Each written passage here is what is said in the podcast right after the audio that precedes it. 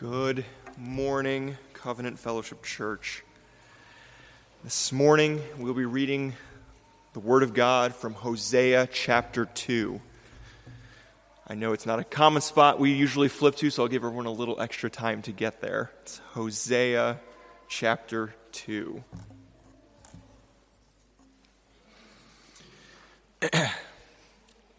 Hear now the word of the Lord. Hosea 2, verse 2.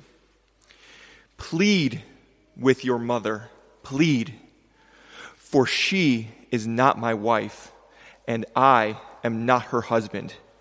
That she put away her whoring from her face and her adultery from between her breasts, lest I strip her naked and make her as in the day she was born, and make her like a wilderness, and make her like a parched land, and kill her with thirst. Upon her children also I will have no mercy, because they are children of whoredom, for their mother has played the whore. She who conceived them has acted shamefully, for she said, I will go after my lovers who give me my bread and my water, my wool and my flax, my oil and my drink. Therefore, I will hedge up her way with thorns, and I will build a wall against her, so that she cannot find her paths. She shall pursue her lovers, but not overtake them. She shall seek them, but shall not find them. Then she shall say, I will go and return to my first husband, for it was better for me then than now. And she did not know that it was I who gave her the grain, the wine, and the oil, and who lavished on her silver and gold, which they use for Baal. Therefore, I will take back my grain in its time, and my wine in its season and I will take away my wool and my flax, which were used to cover her nakedness. Now I will uncover her lewdness in the sight of her lovers, and no one shall rescue her out of my hand. And I will put an end to all of her mirth, her feasts, her new moons, her Sabbaths, and all her appointed feasts. And I will lay waste her vines and her fig trees, of which she said, these are my wages, which my lovers have given me. I will make them a forest, and the beasts of the field shall devour them. And I will punish her for the feast of the Baals, and when she burned offerings to them, and adorned herself with rings and jewelry, and went after her lovers, and forgot me, declares the Lord. Therefore, behold, I will allure her and bring her into the wilderness and speak tenderly to her. And there I will give her her vineyards and make the valley of Achor a door of hope. And there she shall answer as in the days of her youth, as at the time when she came out of the land of Egypt. And in that day, declares the Lord, you will call me my husband, and no longer will you call me by my Baal for I will remove the name of the Baals from her mouth, and they shall be remembered by name no more. And I will make for them a covenant on that day with the beasts of the field, the birds of the heaven, and the creeping things of the ground. And I will abolish the bow and the sword and war from the land, and I will make you lie down in safety and I will betroth you to me forever. I will betroth you to me in righteousness and in justice and in steadfast love and mercy. I will betroth you to me in faithfulness, and you shall know the Lord. And in that day I will answer, declares the Lord. I will answer the heavens and they shall answer the earth. And the earth shall answer the grain, and the wine, and the oil, and they shall answer Jezreel, and I will sow her for myself in the land, and I will have mercy on no mercy, and I will say to not my people, You are my people, and he shall say, You are my God. Let's pray. Lord, it is through you that we receive your word. We know that the things of this world will pass away, that flowers and grass wither and fade, but your word stands forever. While this passage was written so many years ago to a people at a different time in a different place, we see, Lord, that it applies to us today because your word never ceases. We pray that you would open our ears this morning to hear of your faithful love, of how you continually draw us back because you are faithful even when we are not. We pray that we would serve you in your covenant today and forevermore. Amen. Church, this is a heavy passage, but the title of today's sermon is A Faithful Love. However, after this morning, I think I might call it a fancy love because when I walked out this morning dressed like this, my kids looked at me and said, Dad, you look very fancy this morning. And this love that is talked about in this passage really is fancy. It is better, it is greater than all other love. I want to give you a story. There was once a young couple they were newly married. They had all the young love things going on in their lives. They were holding hands, giggling at sweet nothings, doing things together that young couples do. Eventually, one day, they get married. They go off, they start a life together. They have kids, they grow sick, they get better, they grow older with one another. But after time, this husband starts having a lingering eye for other women. He starts looking around, staying out later at things he shouldn't stay out at, looking at things he shouldn't look at. And this goes on for years and years. The wife finds out about this and sees that her husband is being unfaithful he has become an adulterer. He has broken his covenant of marriage. And she pleads with him to come back to her. She pleads with him to not follow this wicked path. But yet, he still spends money, time, and effort seeking after these other lovers. Not only that, but he just begins to speak ill of his wife he talks of that she's useless to him, she is of no good to him, while she is at home taking care of the kids, making meals for him, keeping the house prepared for him, having a job on the outside, whatever it is. She is doing all these things, yet he is unfaithful. And eventually, it gets so bad that this man seeks a divorce. However, through it all, and amazingly, this bride does not give up.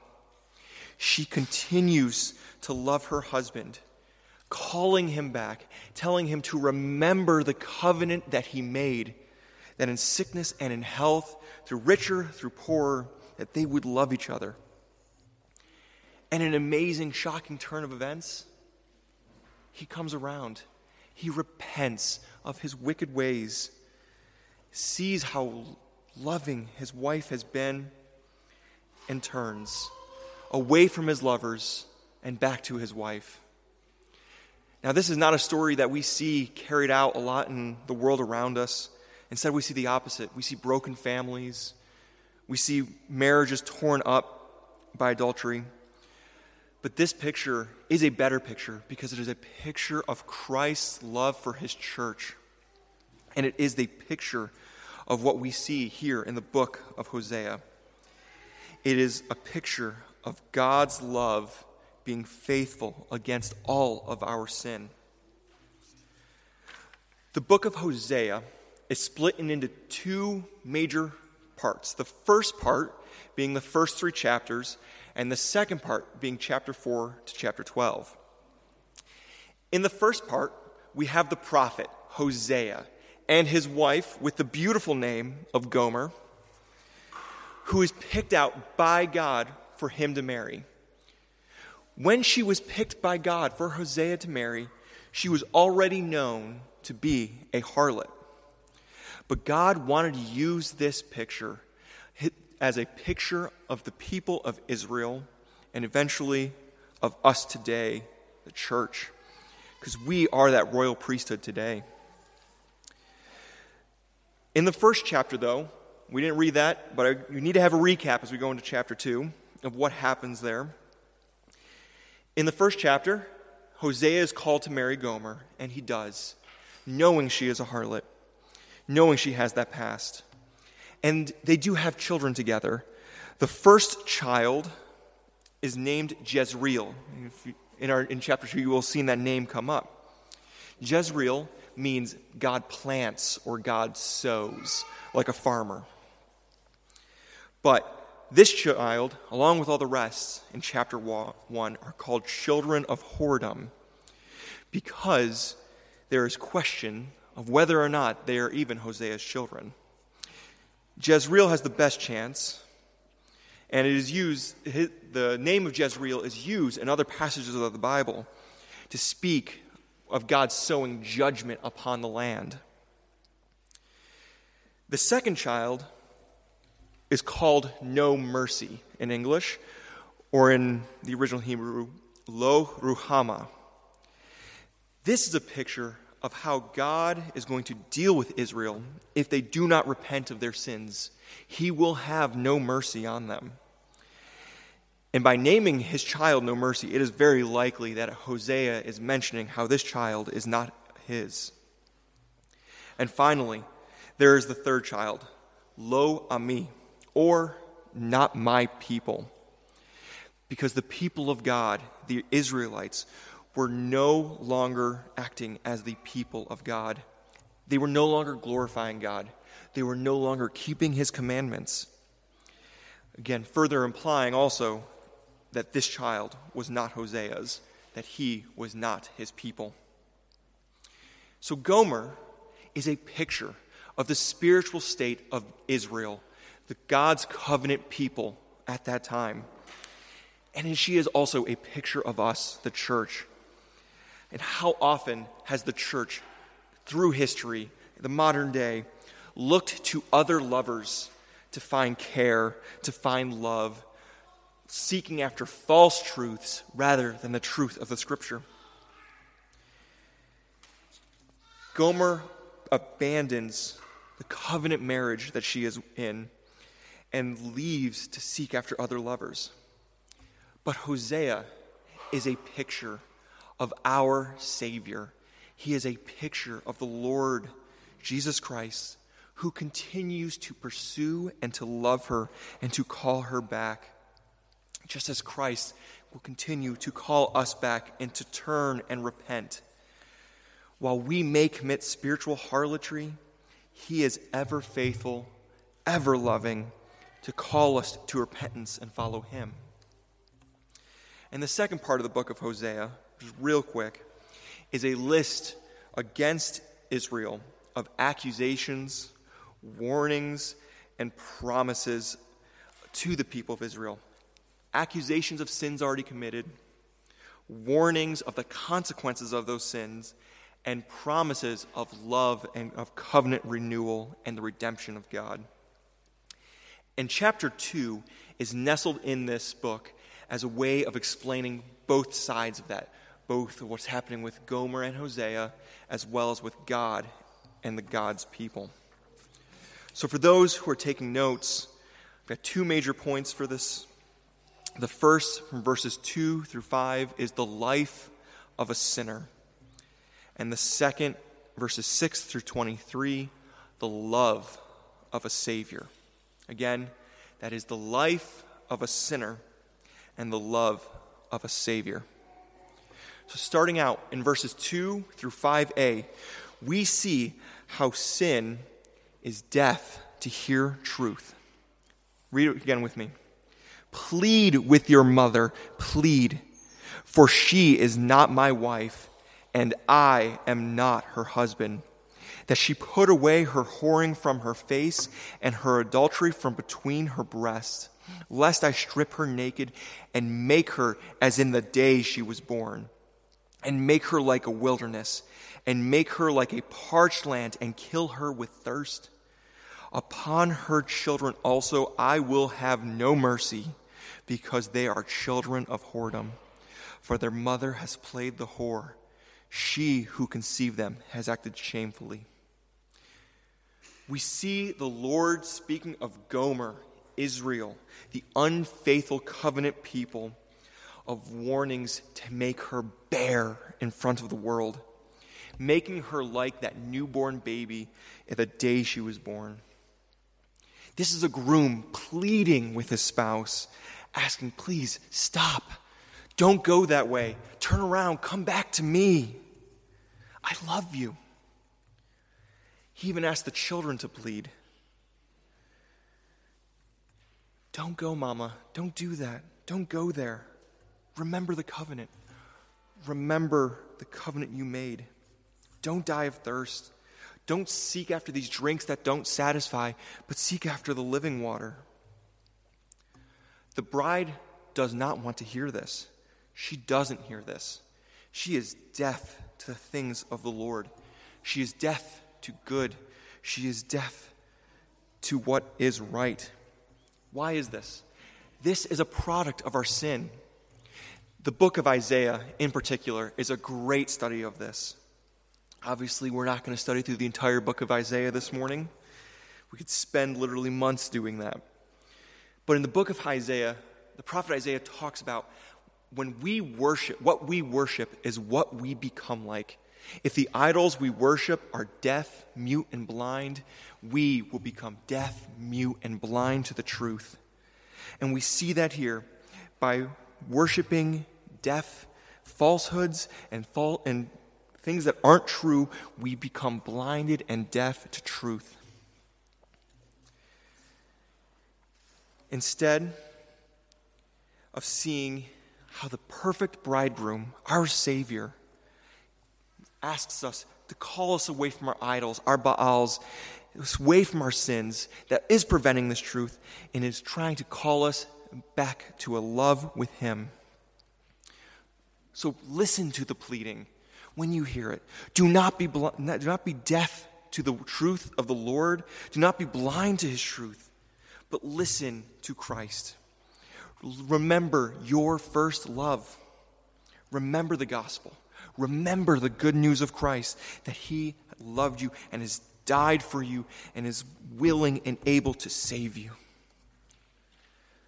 But next, we see what sin is it is a desire for false truths in verse 5b, we see not only that does sin make us deaf, but it continues us seeking after false truths, these falsehoods. It's like a downward spiral or a snake eating its own tail. It's a ridiculous to know where this actually comes from. But look how Gomer, Israel, us unfaithful covenant members respond. For she said, I will go after my lovers who will give me my bread and my water, my wool and my flax, my oil and my drink. Deaf to the pleading, Gomer is saying she desires those false lovers over the ultimate true love of her husband and Savior. She believes that it is these false lovers who are providing all these things. We, however, know, reading on further through verse 8, it wasn't from these false lovers, these other lovers who gave them to her.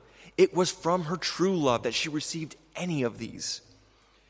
And that's what our sin does. It looks at the good things that God has given us and it turns it and makes it seem as if we got it from the world, making us seek after empty pleasures from the world. We can, these good things, look at some of the lists of what he has bread, water. What are these? Sustenance. They are the things we need to live. What also was given? What other gifts there? Wool and flax, the clothing put on.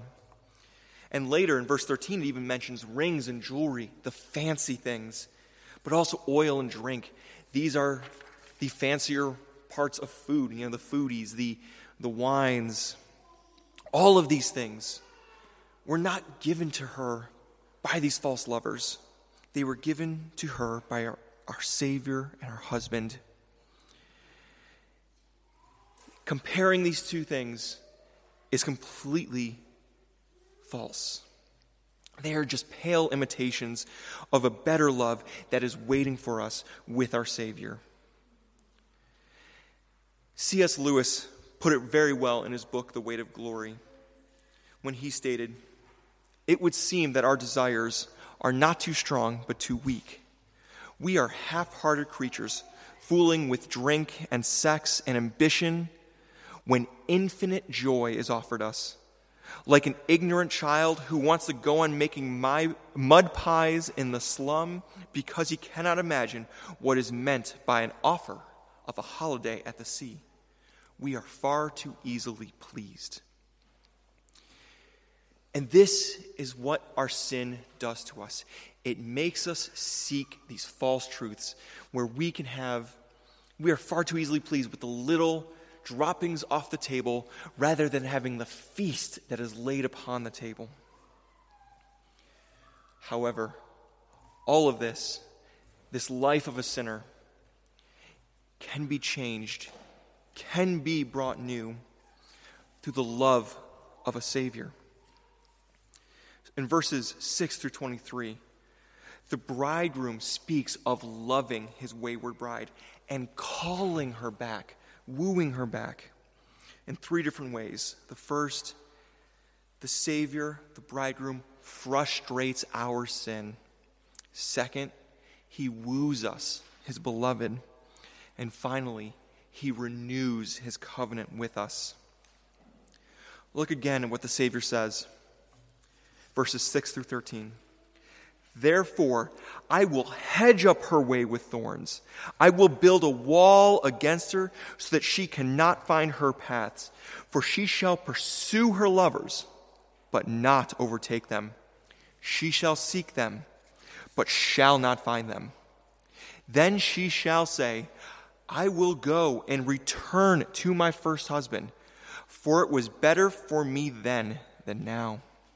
And she did not know that it was I who gave her the grain, the wine, and the oil, and who lavished on her silver and gold, which they used for Baal. Therefore, I will take back my grain in its time, and my wine in its season, and I will take away my wool and my flax, which were to cover her nakedness. Now I will uncover her lewdness in the sight of her lovers and no one shall rescue her out of my hand. And I will put an end to all her mirth and her feasts and her new moons and her Sabbaths and all her appointed feasts. And I will lay waste her vines and her fig trees, of which she said, These are my wages for which my lovers have given me. I will make them a forest, and the beasts of the field shall devour them. I will punish her for the feast days of the Baals when she burned offerings to them and adorned herself with rings and jewelry and went after her lovers and forgot me, declares the Lord. Verse 6 is a turning point in this chapter. We can go through all the commentaries and the chiastic structures in here, but we really see it when he brings out that therefore he has a shift in his language, a shift from the sinful, wayward bride to the bridegroom and Savior and his love for her. As he says in these first set of verses, how he plans to frustrate our sin. He will put up a hedge with thorns and build walls in front of us to make that sin harder to find, harder to attain. Now, in our sin, how would we see this? It's frustrating. It's almost a discouragement. We want to sin, but it prevents us from doing it. It prevents our deafness, our false seeking to not be able to find these paths. Now, look at what the bride says I will go and return to my first husband, for it was better for me then than now. These punishments, these hedges, aren't meant to be painful or to be hurt, but to protect, to protect the bride from further sinning. There are many times that we are deaf and blind to truth being spoken to us, and many times in our lives that the Lord is frustrating our sins, putting things in the path to prevent it, to sanctify us, and to make us more holy. But just as the bride will seek after sin, so you and I do the same thing of our own sins. As the bride says in verse 7, I shall pursue my lovers, I shall seek them. But what's the Lord's response? You shall not overtake them, you shall not find them. How can the bridegroom do this? Because he is the one those original gifts came from anyway. All good gifts come from the Lord. He was the one providing for it the, this entire time. And our sin and evil desires, we have turned to use them against them. It is like a child who is given a good gift maybe a PlayStation or an Xbox, and turns around and no longer wants to spend time with the parent who gave them the gift, but to spend time with the gift itself. So the Savior plans to remove those gifts. The husband, the bridegroom, plans on taking away those gifts so that the bride will again see the bridegroom. It is to give sin no quarter to not let it have a place to hide, but in turn, and eventually we see here in this passage, we can receive better gifts because of a better covenant. Church, do not run away from discipline. Do not run from conviction of the Holy Spirit. Listen to, listen to the Lord. Listen to what the Lord has given us. How many times have we seen, even in our own circles, young men, young women who, desiring to know God, use good things the Lord has given them in ways that are inappropriate. We obviously, in the context of this passage, are thinking of terrible, terrible sins like adultery. But what about the sins of just injuring another brother in Christ in the church? How many times have we seen young men in particular using the Word of God as a cudgel to beat down fellow believers, to pretend that they know more, to puff themselves up with knowledge. Church history is full of these kind of stories where people have used the good gifts God has given the church against the things that God would see honored. But as I stated, these frustrations to our sin are not vindictive. They're not meant to be painful for painfulness' sake. The husband, our Savior, does not seek to harm us, does not seek to hurt his bride. Instead, he seeks to restore and to purify his bride. Look at verses 14 and 15. Therefore, behold, I will allure her and bring her into the wilderness and speak tenderly to her. And there I will give her her vineyards and make the valley of Achor a door of hope. And there she shall answer as in the days of her youth, as at the time when she came out of the land of Egypt. And here it is very explicit who the bride is. Not only is it Gomer, the bride is Israel. And as Israel is a picture of us, the church today when Israel was brought out of the land of Egypt, it was an alluring. It wasn't the desolate wilderness that we many times pick, think of. It was a time that the people got to spend with the Lord without worrying about things of the world. They were taken out of the land of bondage and slavery and could worship the Lord. He gives him her vineyards, the valley of Achor. For those who remember from the book of Joshua, The valley of Achor was where the sin of Achan, where Achan was stoned because of his sin of stealing from, from God when God said, Don't do this. Don't steal from the people of, Jer- of Jericho and the other, of the other cities. And he did. It was a terrible time in the story of Israel. Hundreds were killed. And instead, the valley of, valley of Achor will be made a door of hope. It is a looking back at the sin in the past, we can see greater how much greater the grace of God really is. This is we see this in, the, in Paul, we see this in our own lives. As greater as the sin is, the greater the grace is that is needed for that sin. Does that mean we should go sinning all the more? By no means. But we see here, this is the Lord wooing his beloved, calling her out, calling her back. It's not just a calling of, hey, please, I'd like you to come back here, but a wooing of love. He brings you out, speaks tenderly to you, whispering those sweet nothings. But this love, the love of the Savior, is better than any love that we can know in this life.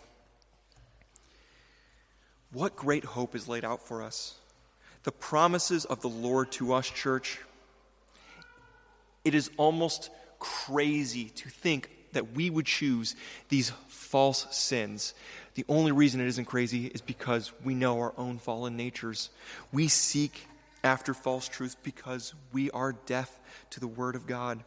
So listen, listen to the pleading. Let the grace of God wash over you. Let the word of God wash over you so that you will hear it, so that it will impact you. Listen to his wooing. Now, how do we hear this wooing? How do we listen to it today? We don't have the Lord calling us up on our phones, but we have His Word written for us today and we have a special time set out by, the, by our Savior that we can be called into that wilderness, a date night, as it were.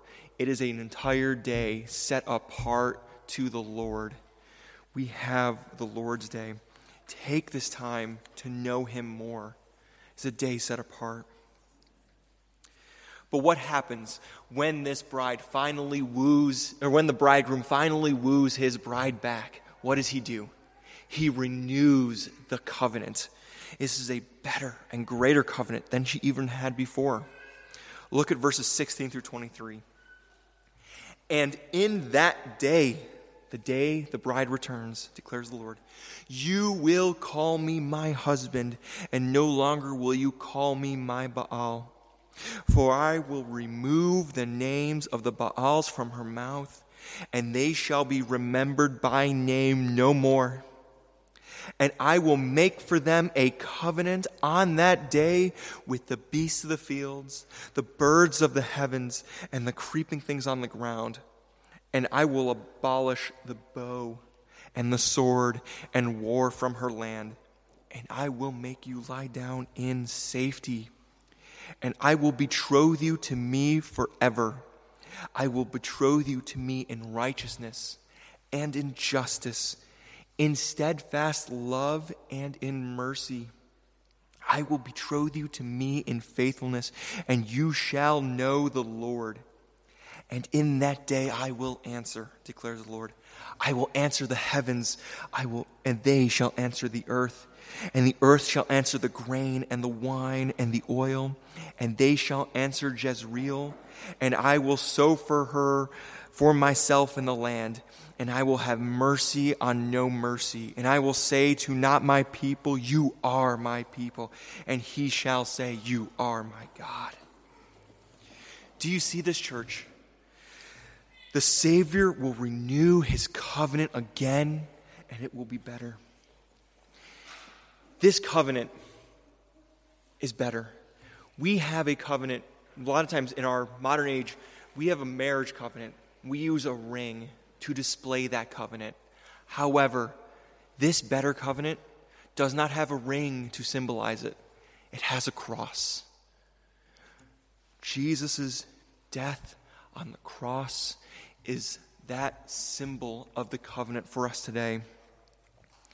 We can look and we see He is our Lord, our shield about us, our glory, and the lifter of our heads. In the ultimate act of love, even though He was betrayed, rejected, our forgotten husband, He continues to be faithful to us. Our love, His love for us, cannot separate cannot, cannot be separated by our love for sin. He is one that we need to run to. He is the one which that, that all love truly comes from, not from the false things of the world, not these false gifts that we think come from other lovers. It comes from Him. He died in order for us to have a union with God that is in not possible in any other way. This covenant, while not fully realized now, will be fully realized in the age to come. So, church, worship that bridegroom today while today is still called today. Now, you may be sitting here this morning and may not be a part of the bride. So I ask, I plead with you as the bride pleads with his church the bridegroom pleads with his bride listen to the word of the Lord, worship him today, that we can know his love. You can know his love today.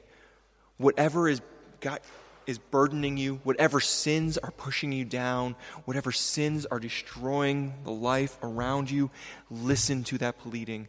Listen to the gospel and know the Lord. Let's pray. Gracious Heavenly Father, Lord, we see your love in this passage. We see how you have a love that you have repeated through history, calling out your people away from their sins into the love of the Savior. We pray that you would wash us of our sins we pray that we would repent and turn back to you, that our sins would be quickly forgotten, and that instead we would look and see the amazing grace that you have given us. Lord, we pray today that we would be a day that we would die to our sin, die to ourselves in order to live for you. We pray that we would reject the patterns and sins of this world as we go out this week that we would honor and serve and glorify you in the everything that we do.